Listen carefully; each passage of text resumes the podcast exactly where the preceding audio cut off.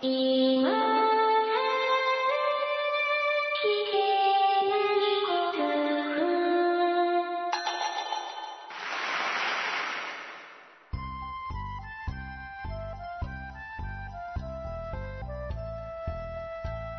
コアを忘れるための文化系ゴルフポッドキャスト、今更聞けないゴルフを始めます。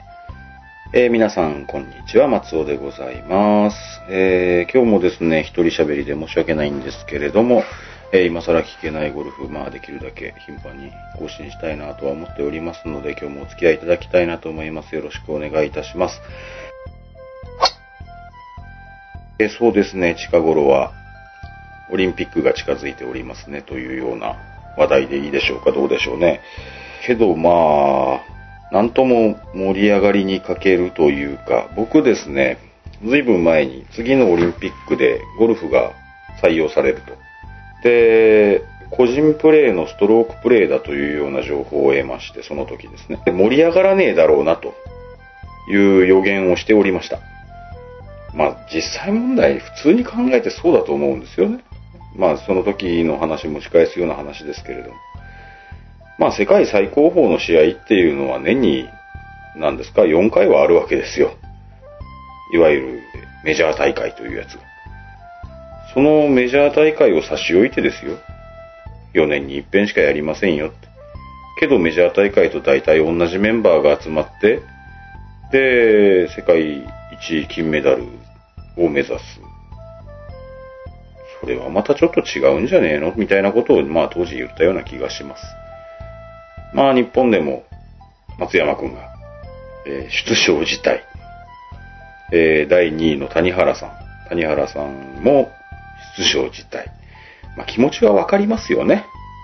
まあそらね、治安もどうだかわからない。病気も怪しい。しかも、ゴルフの大会は他にもやってるわけで、しかもオリンピックって賞金は出ないわけですよ。そらあなたなんか日の丸を背負ってとか、そんなね、妙なこと言えませんよね、我々もね。それで何かあったらどうすんのって話で。本当にね、もう大事をとってというか、そういった考えになるのが当たり前だろうと僕は思いますし。まあ実際まあ、攻めている世論っていうのもそうはないですよね。うん。なんで出ねえんだみたいな、うん、ちょっとは見たかな、ツイッターとかでちょっとぐらい見たような気がしますけど、まあ、普通に考えてそうだと思いますよ。うん。で、行きたいっていうのもわかります。ね、せっかくだからオリンピック出てよっていう気持ちもわかりますし、けどね、いくらオリンピックだからといって自分の身をね、危うくしてまで出る必要はねえだろうっていう、ね、辞退した二人のような考え方も僕はわかりますし。まあその分だけ、まあオリンピックのゴルフっていうのは事実上盛り上がってねえと言わざるを得ないですよね。もうちょっとね、なんかさ、オリンピックのことを話した回でも言ったんですけど、日本対アメリカとかね、なんかそういうチーム戦とか、なんか他のやり方考えてほしかったですよね。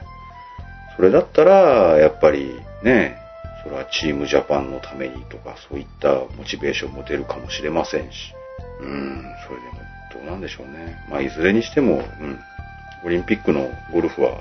僕は今のところ全然期待してませんが、まあ見ますけど多分。まあそういうわけでですね、えー、実際代表選考も今後どうなっていくのか今の段階ではまだわかんない。不透明みたいな。あと一月ぐらいで始まっちゃうのにね。うん、そんな感じなんでしょうか。女子の方も野村春京さんがほぼ当確みたいなこと言われてますけど、春京さん出るんですかね？うん。で、もう一人とかいうのも、大山志保さんとか、あとは誰ですか？宮里美香さんとかですか？なんかそんな感じで、順位的にはそうらしいんですけど、すんなり行くんですかね？というような感じでございますね。うん。まあちょっと僕が知らないだけでなんか、あら、まあももっと決まってることがあるかもしれないですけども、まあそこ、そのくらいしか、うん、ろくに知らないんですけどもね。うん、そのくらい注目してないっていうような感じでもございます。まあそういうわけでございましてですね、えー、オリンピックがどうもねーって、ふにゃふにゃだねーと思っておりますね。実際現地の他のオリンピックも大丈夫なんですかねリオデジャネイロっていうのは。本当にね、まあ無事に始まって、無事に楽しめて、無事に終わってほしいオリンピックって、こんな不安定な感じだったオリンピックって実際今までね、経験したことないような気もするんですけど、ね、その次に控えている東京っていうのも随分グダグダになりそうな雰囲気でですね、うん、どうなるんだろうと思っておりますという感じです。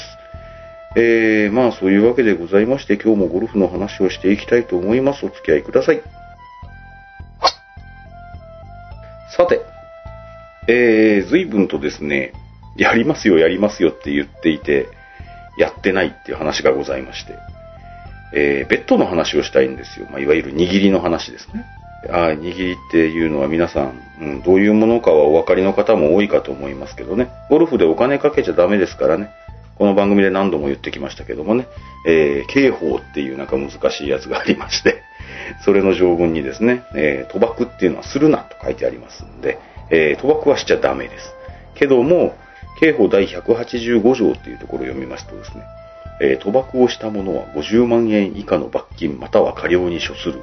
ただし、一時の娯楽に供するものをかけたにとどまるときは、この限りでないと言われておりまして、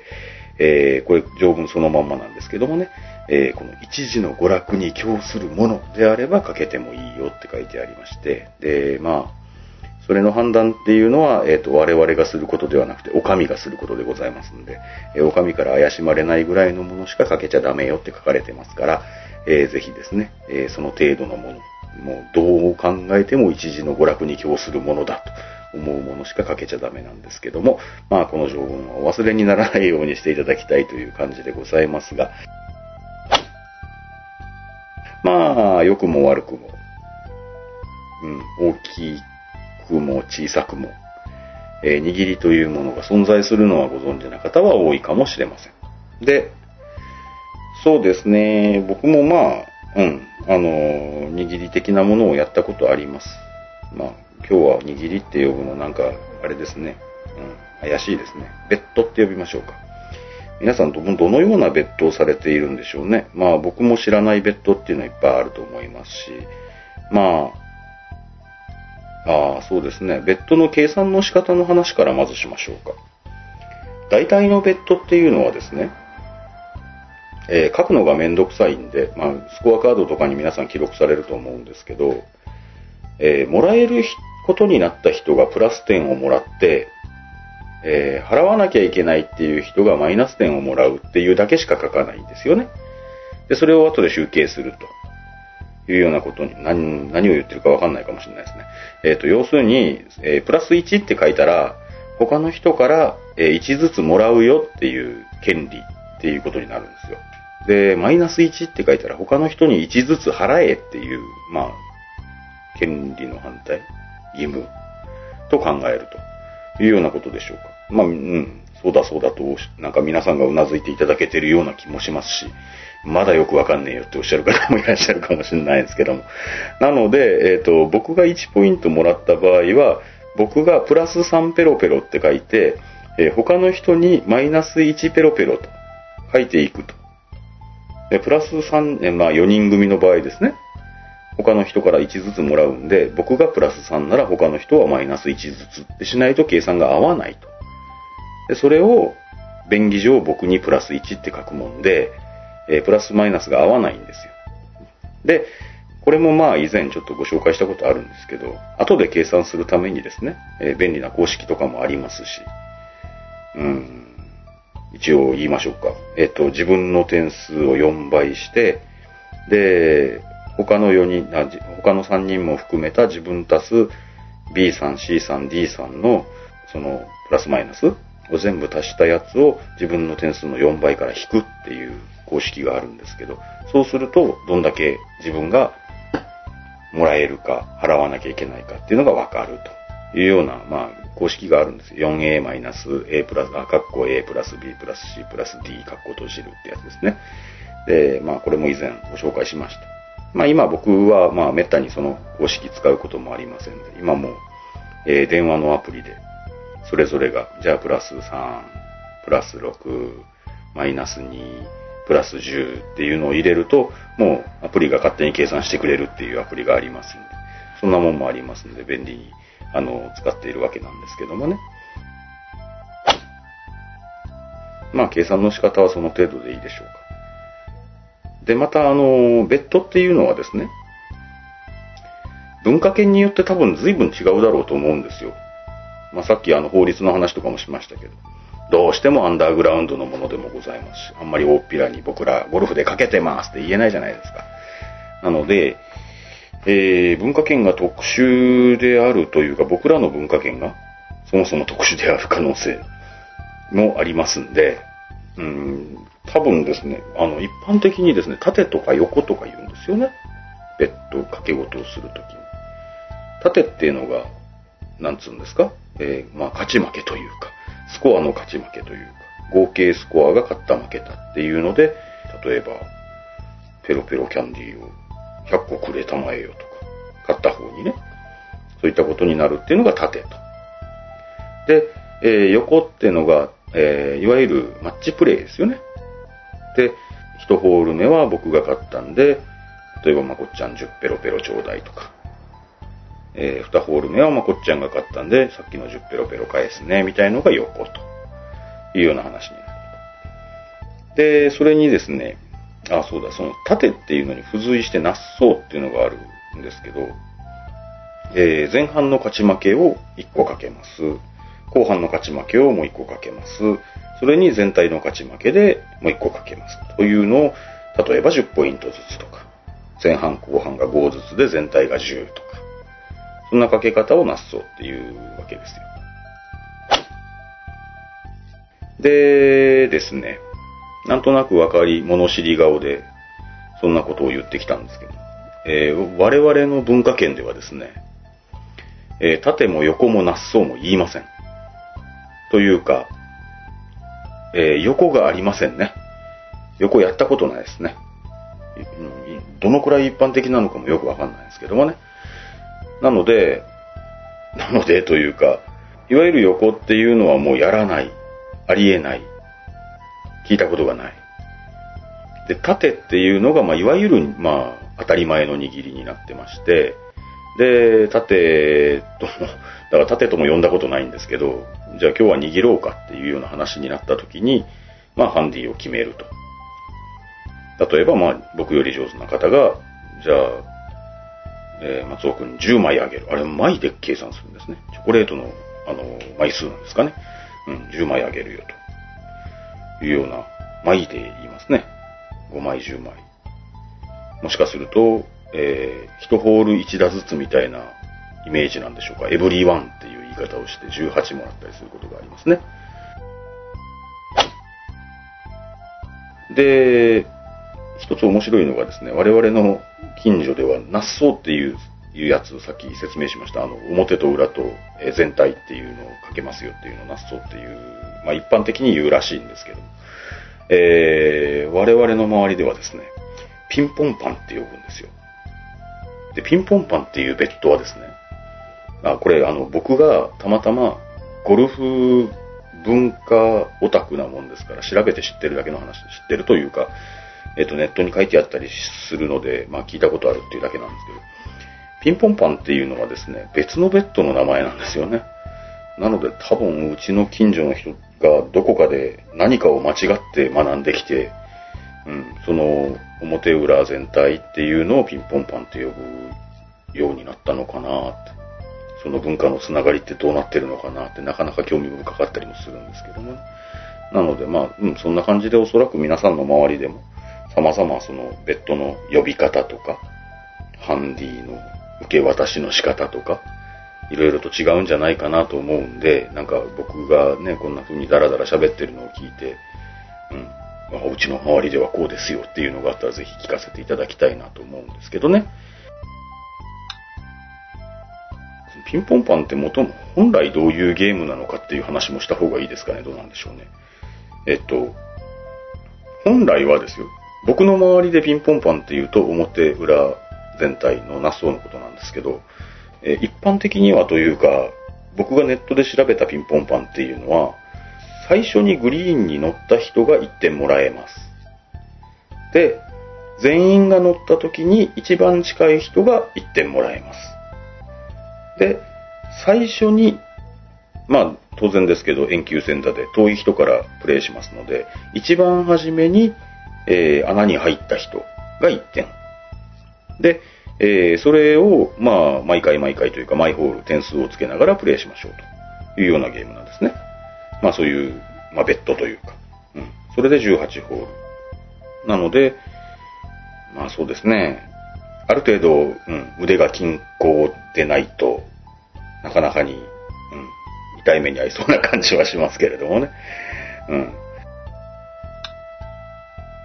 まあ、そういうわけで、えー、まあ、縦、横、ナッソー、ピンポンパンとか、そんないろんなやつがあるわけで、まあ、皆さんの周りでも面白いのがある、あればぜひ教えていただきたいなとは思うのですが、ちょっと横のハンディキャップの話とかもしたいなと思うんですけど、どうでしょうね。横のハンディキャップって皆さんどうやって、横っていわゆるマッチプレイ形式ですよね。このホールは勝ちだ、負けだ。どうなんでしょう。ホールごとに1打2打っていうハンディを差し上げるんですかね。それとも、もう、何ホールかはお前が勝ったことにしていいよっていうことになるんですかね。うん。ちょっと横のハンディの付け方はぜひ教えていただきたい。まあ、一般的に、まあ、横と呼ばれる握りの世界の、あの、マッチプレイではなくて、一般的なマッチプレイのハンディキャップであれば、いわゆる、あの、スコアカードに書いてある、スコアカードに HDCP ってハンディキャップですよね。で、って書いてある、あの、1から18までの数字が各ホールに振ってあって、よく、あの、知ってるふりの人が、えー難しい順だぜとか言って、うん、僕が影で北総演でるやつですね。うん、ああれ、まあ、うん、本当はスコストロークインデックスって言うんですけどね。で、まあ、ホールの難易度ももちろん考え合わせてあるんでしょうけど、まあ、そればかりじゃないですよっていうような話なんですが、あれの順番で、まあ、例えば1番から5番までは、じゃあ1打ずつ、え得することにしていいよ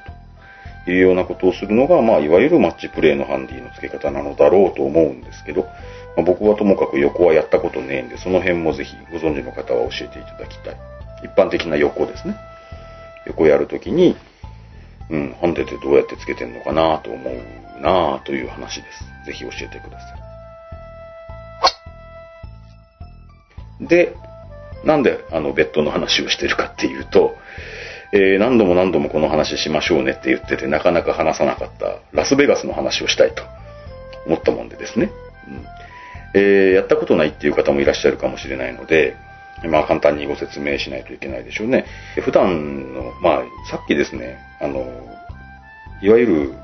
プラス1とかマイナス1とかを、まあ自分だけ書きますよみたいな話しましたけど、ラスベガスは多分ですね、僕実際自分でラスベガスのスコアつけたことないんですけど、あんまり。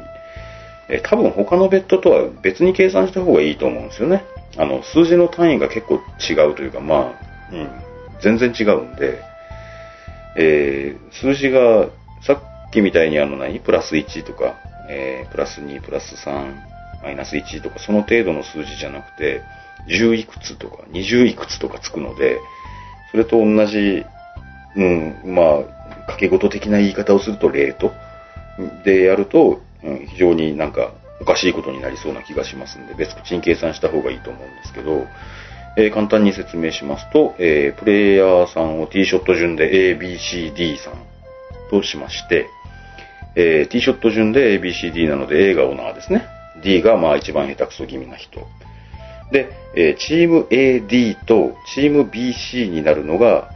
まあ一般的だろうと思います。まあ1番打者、4番打者と2番打者、3番打者のチームになりますと。で、ABCD さんが、まあ仮に、まあそのホールの打数が4打、5打、6打、7打で終わったとすると、少ない方のスコアを10の位、多い方を1の位に置いて、で、AD のチームは47点。まあ4打で上がった人と7打で上がった人ですからね。で、2番と3番のチーム、チーム BC も、えー5打と6打なので56と。で、えー BC の56から AD チームの47を引いて、で、えー AD チームが、えー9点の勝ちになるんですかね。うん。そういう点数の付け方するんですよ。数字を計算して、えー少ない方が偉いというようなことになるというようなことで、えー計算大変なんですよね。けど、これすっげえ好きな人がいまして、どうしてもやりてえっていう人がいるんで、下手な人は上手な人と組になるから大丈夫だっていう誘われ方をしがちです。で、あのーうん、結構ひどい目に遭いますので、全然お勧めしないんですけど、なるだけ断りたいんですけど、えー一組全体でやらないと、えーできないベッドなもんですから、なかなか断れないというか。これ3人の時もやろうとする人いますからね。3人の時どうするかっていうと、えっ、と、1人足りないじゃないですか。なので、あの、常にボギーの人がいるとかですね。そういう決まりにしてやる人がいますけどもね。で、ああ、そうだ。で、勝ったチームにバーディーがいるときは、えー負けたチームの、勝ったチームにバーディーがいるっていうか、まあ、バーディーがいたらまず勝つんですけど、えーその場合、負けたチームの10の位と1の位が逆転するっていうのはどうなんでしょうね？一般的なんでしょうかね？あの、まあ、さっきのえー4567で上がった時に、例えばパー5だったとして、小川さんがバーディーだったとすると4ですからね。えー BC チームは56じゃなくて65になるんですよ。なので、えー47を引くと18ポイントのアップになるんですね。で、だからさっき9ポイントだったはずが、バーディーを取ったもんで18ポイントと。で、例えばまあ、C さんが、えー7じゃなくて8叩いてたとか、9叩いてたとか、言うと、まあ、85とか95とか、それでまあ38ポイント、48ポイントとかいうなんか大やけどになるんですよ。ので、まあ、うん、様々危険が危ないベッドなんですけどもね。大体ですね、ベッドをやろうという場合というのは、まあ、人生の先輩がですね、大変尊敬する先輩が、うん、しかもベッド好きな先輩が、基本的に一人で計算してしまうという場合が多いと思うんですよね。で、なんか、どうやって計その数字が出てきたのかもあまりわからないまま、なんやかやで計算されてしまって、うん、松尾、お前はこれだけペロペロ置いていけとかいうような場合が結構ありますので、まあ別に疑ってるわけでもないんですけどもね。うん。まあ僕らみたいな下っ端はですね、いくら払えから参加することになるわけでですね、実際どうでしょうね。まあ近頃は結構わかり、まあ余裕もありま、あまあ昔と比べればですよ。まあゴルフしてる間結構余裕もあるようになりましたんで、まあラスベガスやってる時も、ああ、このホールは勝った負けたっていうところまで気が払えるようになりましたけど、まあ、もうちょっと前は、もう随分と、なんですか、もう、ああ、なんかそんなやつやってましたね。あええそんなに払わないと？みたいなことは、まあ何度かありましたんでですね。うん、まあ、えー絶対やるなとはもちろん言えませんし、空気も読まないといけませんし、まあ、あんまり一生懸命やらないというか、できるだけ最小限にしとくのがいいと思いますね、というような感じでございます。えーラスベガスに限らずでございますけどもね、どうしても付き合わないといけないものではございますけどね。うん。ので、うん。そんな感じで、どうでしょうね。皆さんお好きでしょうか、ベッド。僕はそうですね。あんまりなんか、今日はゴルフで勝ったぜっていう経験もありませんので、僕あたりはですね。ので、ぜひ、うん。最小限にされとかれるといいのではなかろうかと思います。えー皆さんの周りでのベッド事情、うん、ラスベガス事情、その他、ピンポンパンじ事情とか、縦はやる、やるが横はやらない事情とかなんかその辺も聞かせていただけるとありがたいですね。はい。また楽しみにしております。さて、なかなかと話してまいりましたけれども、ベッドの話などですね。えー、続いては2つほどメッセージをいただいておりましたのでご紹介してまいりましょう。皆さんメッセージお願いしますね。お待ちしてますよ。あの、メッセージがなければないで、まあさ、今日みたいなことをダラダラ喋りゃいいだけの話ではあるんですが、うん、まあ、ぜひ皆さんのお声をいただけるのが、皆さんのお声が返ってくるからこそやってるわけでですね。うん。まあ、Twitter とか Facebook とかで、まあ、それなりにお返事をいただいたりですね、様々ありますけど、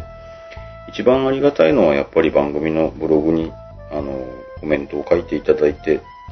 で、番組で紹介させていただけるっていうのが一番我々としてはありがたいんでですね。ぜひですね、あの、ご面倒でしょうけど、ブログのサイトまで来ていただいて、コメントっていうところをポチッと押していただいてですね、うん、あの、我々に声を届けていただきたいなと思います。あ、そうですよ。あの、前回はですね、あの、ベルギー在住さんの、えー、インタビューコーナーでございましたけれども、どんなだったでしょうね。うん、その辺の、うん、まあ感想もいくらかはいただきましたけれどもね、ぜひあの、そういうのも書いていただけると、ベルギー在住さんも、あの、多分喜ばれると思いますし、今更聞けないゴルフ一緒に楽しんでいる仲間でございますんで、ぜひですね、うん。まあ一番に、まず我々ですけども、モチベーションになるようにですね、ぜひお声を聞かせてください。さて、というわけで、うん、えー、いらんことまで言いましたが、メッセージをご紹介してまいりましょう。はじめに、ゴルマニさん、えー、いただいておりましてありがとうございます。えー、今更なかなか聞けないゴルフの松尾さんもこっちゃんご無沙汰しております。耳が痛いですね。今更なかなか聞けないゴルフにしばらくなっておりましたが、まあ、ちょっと一人喋りでも、うん、トントンとできるだけご紹介していこうと思っておりますので、これからも、えー、お付き合いください。まこちゃん別にあの病気してるわけでも、死んだわけでも何でもないんでですね、ただ忙しそうにお仕事してるだけでございますので、まあ今後ともよろしくお願いします。まこちゃんも、まあ時間が取れればまた出てくると思います。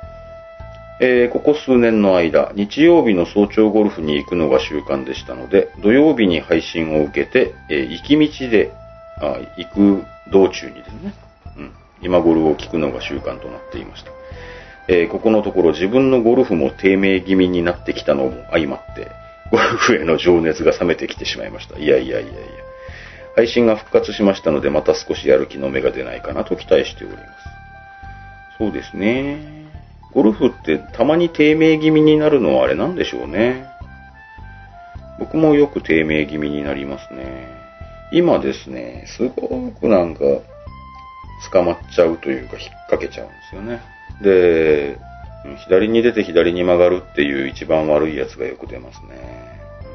何が悪いんでしょうかね。うん、ドライバーから、うん、エッジまではさすがにないですけど、7番アイアンぐらいまでは出る病気ですね。うん、非常に恐ろしいです。OB にまではならないかな、なるかなっていう感じですけど、まあ、左側の林の中を進んでいくゴルフっていうのはよくありますね。まあそういうわけで、うん。また低迷気味から復活したいですけれどもね。えー、ゴルマニさんのメッセージに戻りますが、えー、お忙しい時には無理をしないで結構ですので、あの、なんとも言えない BGM と松尾さんの独り言だけでも配信をしてもらえないかなと期待しております。というわけで松尾さんの独り言で聞いていただいております。うん、なかなかですね、独り言も、まあ何度かやりましたんで、それなりに慣れてはきましたけれどもね、やっぱりですね、相手がいるのといないのとではですね、うん、様々違うんですよ、これが。うん、皆さんもやってみられるといいですよ。あの、何ですか。えっと、ポケットに入るような録音機って今あるじゃないですか。まあなんだったらもう iPhone とかでもいいですよ。あんなやつでですね、録音機能で。うん。相手がいないのに、その場で、なんか考えたことを喋る。これがどの程度難しいかっていうのはですね、まこちゃんがいるからですね、1時間だろうが1時間半だろうがダラダラダラダラ喋るんですけど、なかなか難しいですよね、これがね。うん。ほんとなんかある程度原稿というかこういうこと喋ろうとか用意しておいてももうちゃっちゃちゃっちゃと終わってしまっちゃったりするんですよ。うん。大体のことはできるだけアドリブっぽく喋ろうとは思ってるんですけど。うん。まあ、住人並みの頭しか持ってないもんですから。まあ、すぐ忘れちゃうもんで。今日もですね、前半喋ろうと思っていたことは様々もうちょっとあったんですけどね、なんだかんだですっ飛ばしていっちゃったりするんですよ。まあね、出来が悪いもんですからね、その辺お許しいただきたいなとは思うんですが、まあ、そういうわけでございまして、まあ一人喋りのことも多くなってくるかと思いますけどもね、今後ともよろしくお願いします。ゴルマニさんのメッセージでございました。ありがとうございます。えー、今日はもう一人だけ、ミントさんパパさんからいただいておりました。ありがとうございます。えー、松尾さん、まこっちゃん、久々の配信ありがとうございます。恐れ入ります。えー、やはり配信がないと寂しいもので、ゴルフスコアも下降気味。なんか僕らのせいなような気すらしますね。ゴルフスコアの、皆さんのゴルフスコアの下降気味。うん、まあぜひ、配信がなくてもゴルフは、ゴルフは楽しいはずですので頑張っていただきたいですけど。えー、今頃の配信がないからスコアも加工していたのではないかと疑っています。いや、勘弁してください。えー、偶然かもしれませんが、この久々の配信を聞いた後のスコアが今年一番でしたのでおめでとうございます。ぜひとも定期的な配信をお願いします。プレッシャーですね。えー、まあ、ご事情があるでしょうから、無理のない程度でお待ちしておきますといただいております。はい。まあ、無理のない程度で、まあ、一人喋りなら一人喋りでもしょうがねえやと思って聞いていただければと思います。今年は、ゴーラの、あ、楽天ゴーラさんですね。一人ゴルフも2回ほど行ってきました。あら、羨まし。1回は女性が1人いまして、かっこ、おそらく女性1人目無料ってやつです。あ、そうですか。うん、女性1人目無料ってやってますからね。まあ、ご近所でやってるゴルフ場があるんであれば、僕が知ってる限り、僕の家から車で運転して、1時間ちょっとかな ?1 時間半もかからないかなって思うぐらいのゴルフ場で女性トップの人無料っていうのやってますからね。あの、一番に予約した女性ですね。あれど、うん、これもまあ、えっと、前この番組で喋ったことあったと思うんですけど、世の中のおじさんはおそらく女性とゴルフがしたい。ですよ。したいんですよ。したいんだと思うんですよ。僕は、したくないと言うと嘘になるんですよね。で、おそらくですけど、女性が先に予約をしていると、男性が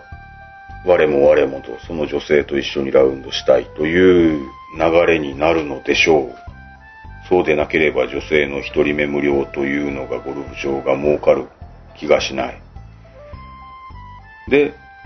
女性は楽しく一人で、まあお安くゴルフができて、で、えー、後ろのおっさんたちからむしり取ってやろうと。ゴルフ場さんは思ってらっしゃるのではないかと思うんですよね。女性が誰かいるゴルフっていうのは非常に良いものだという印象は僕はありますから、例えばそれが、一緒に回ってる人の彼女であっても、最大者じゃないや、えっと、ご主人がいらっしゃる方でも、例えば自分より年上でも、なんだったらばあちゃんでもって思うぐらいは女性が一人いるっていうのは非常に華やぐと思ってるんですよね。皆さんどう思いでしょうね。女性がいると嫌だっていう層もいらっしゃるかもしれないですね。もしかするとね。女性は遅いっていうイメージありますかね。どうなんでしょう。まあ、そういうこと一概に言わない方がいいでしょうし、もちろんお上手な女性はいらっしゃるでしょうし、キビキビした女性もいらっしゃるんだと思うんですけど、女性だけパーティーっていうのは、遅いイメージって多分あるなこれ僕がじゃないですよ。世の中にですよ。例えば、女性4人の組が自分たちの組の前を進んでいるってなると、待たされてるわけでもないのに、ああ、待つことになるね、とかいうようなことを言う人がいるような気がするとか、そんなイメージですね。あまあ、あまり経験もないですけど。なので、女性の同伴者を嫌がる方っていうのは、まあ、いらっしゃるかなどうでしょうね。まあ、ちょっとその辺は僕はわかりません。僕は女性の、女性が一人でもいるのは喜びます。華やぐの。別に自分にいいことがあると思ってるわけではないです。単に、その4人のパーティーが華やぐので、女性がいるのは好きです。うん、おそらく少数派ではないんでしょう。その証拠に楽天ゴーラの一人目無料の女性優待があるというようなことなんでしょう。うん女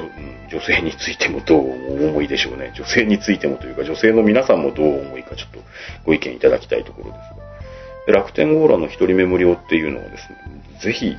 世の中の女性ゴルファーの皆さんはやるべきですし、どんどん無料でゴルフしていただきたいなと思います。はい。僕はどんどんその後に予約したいなと思います。うん今のところ、一人予約はやったことないんですけど。で、えっ、と、すいません、ミントさんパパさんのメッセージに戻ります。えーここでちょっと真面目な話と。えー自分は熊本の北の県在住です。熊本、まあ、被災地ですよね。被災地というか、まあ、熊本の、まあ、中心部、熊本市から、まあ、益城町という名前がよく出てきてたと思います、ニュースでですね。あの、近辺というのは、まあ、大体熊本の中央のあたりでしょうか。で、非常に人口も多い部分なので、被害もですね、大きかったと思うんですが、えー一人ゴルフも、えー仲間とのゴルフもできるだけ熊本へ行くようにしていますと。そうですよね。僕も思ってるんですよ。えーこれが被災地支援になるかわかりませんが、どうせゴルフするなら熊本へ行こうとしています。うん、5月に熊本市より北部のゴルフ場へ行った時に、そこのゴルフ場ではお風呂を開放しており、被災者へ自由に使ってくださいと案内していて感心しました。えーまだまだ風評被害もあるようなので、ビビたる力ですが、熊本へゴルフに行くようにしてますとおっしゃってます。お二人も機会があれば熊本でプレーしてみてはいかがですかと。まあ、熊本のことに関して言えばですね、我々もうどこに住んでるか申しませんともなかなか言いづらいところがございまして。我々も熊本の一個北の県に住んでるんですけれどもね。で、また、まあ、よりにもよってと言いますか、僕らはですね、もう本当ゴルフに行こうって思ったら半分は熊本県内に行くぐらいは、うん、熊本身近なんですよね、非常に。で、仕事で行く機会も多いですし、うん、実際、まあ、被災した地域にも仕事で行く機会もありまして。まあ、そういう意味ではですね、まあ、状況ちょっと分かってるような部分も、うん、まあ、匂いがしているぐらいですよ。うん、実際我々、あの地震のせいで生活がどうなったっていうわけでもないので、ので、うん、全然、あの、本当に被災者の皆さんとはもう比べ物にならないぐらいではあるんですけど、被害がある地域の匂いがわかるっていうか、まあ、一番ですね、困られているのは、どうでしょうね。やっぱりレジャー産業なんじゃないかと思うんですよ。本当に大変なのは。いつもね、あの飲みに来てるお客さんが被災しちゃっている地域の飲み屋さんとかですよ。いつも遊びに来てるお客さんが被災しちゃったパチンコ屋さんとかですよ。遊ぶところ、飲むところ、うん。まあ、レジャー産業ですよね。まあもちろん我々にとって大事なゴルフ場っていうのもその中の大きな一つであるわけで。ね。未だにオープンできないゴルフ場もいくつかあるんですよね。うん、特に阿蘇エリアが多いんですけども、まあ、あの、オープンしてねえなと思っているゴルフ場もいくつか知ってるんですけどもね。うん、熊本最古のゴルフコースって言われる熊本の阿蘇カントリークラブ湯の谷っていうコースがあるんですけど、えー、そのコースもまだクローズしてるみたいで、復旧のめどが今のところ立ってないというようなコースもあるんです。でね、うん、実際我々、どうでしょうね、被災地にあるゴルフ場、やっとオープンしたよと。本当にね、2ヶ月ぐらいクローズしてましたけれども、なんとかオープンにこぎつけましたっていうコースにですね、えーエリア外、被災地外から来るゴルファーを被災者の皆さんがどうご覧になるかと思うと、ちょっとなかなかに心の痛いところもあるんですけど、我々がこんなに大変なのにのうのうとゴルフなんかしに来やがってと思われるかもしんねえなとは思うんですが、けどやっぱり、うん、一番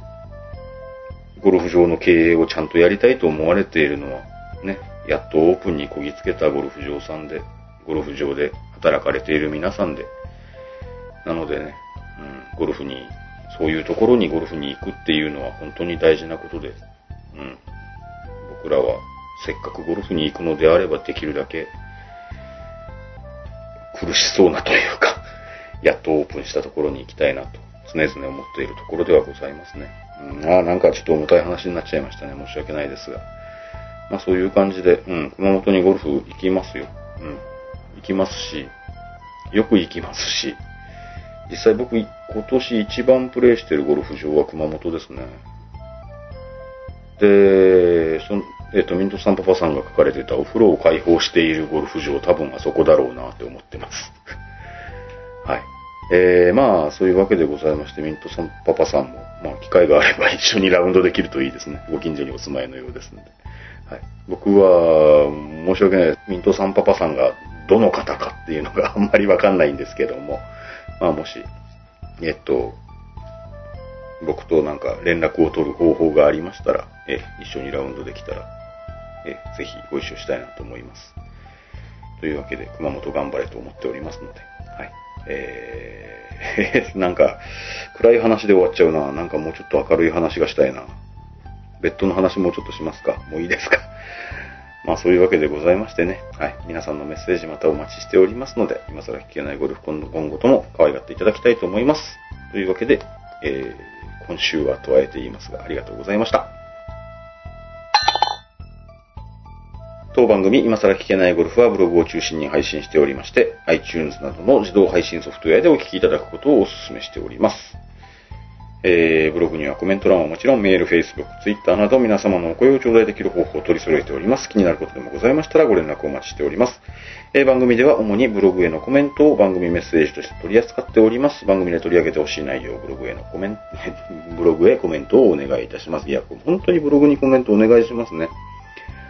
各自それぞれお願いしますよ。うん。番組に続いてほしいって思ってる方はぜひコメントをお待ちしておりますので、我々のモチベーション、うん、少なくとも僕のモチベーションに関わりますので、ぜひよろしくお願いします。えー、それで、えー、iTunes のレビューお待ちしております。わ iTunes のレビューね、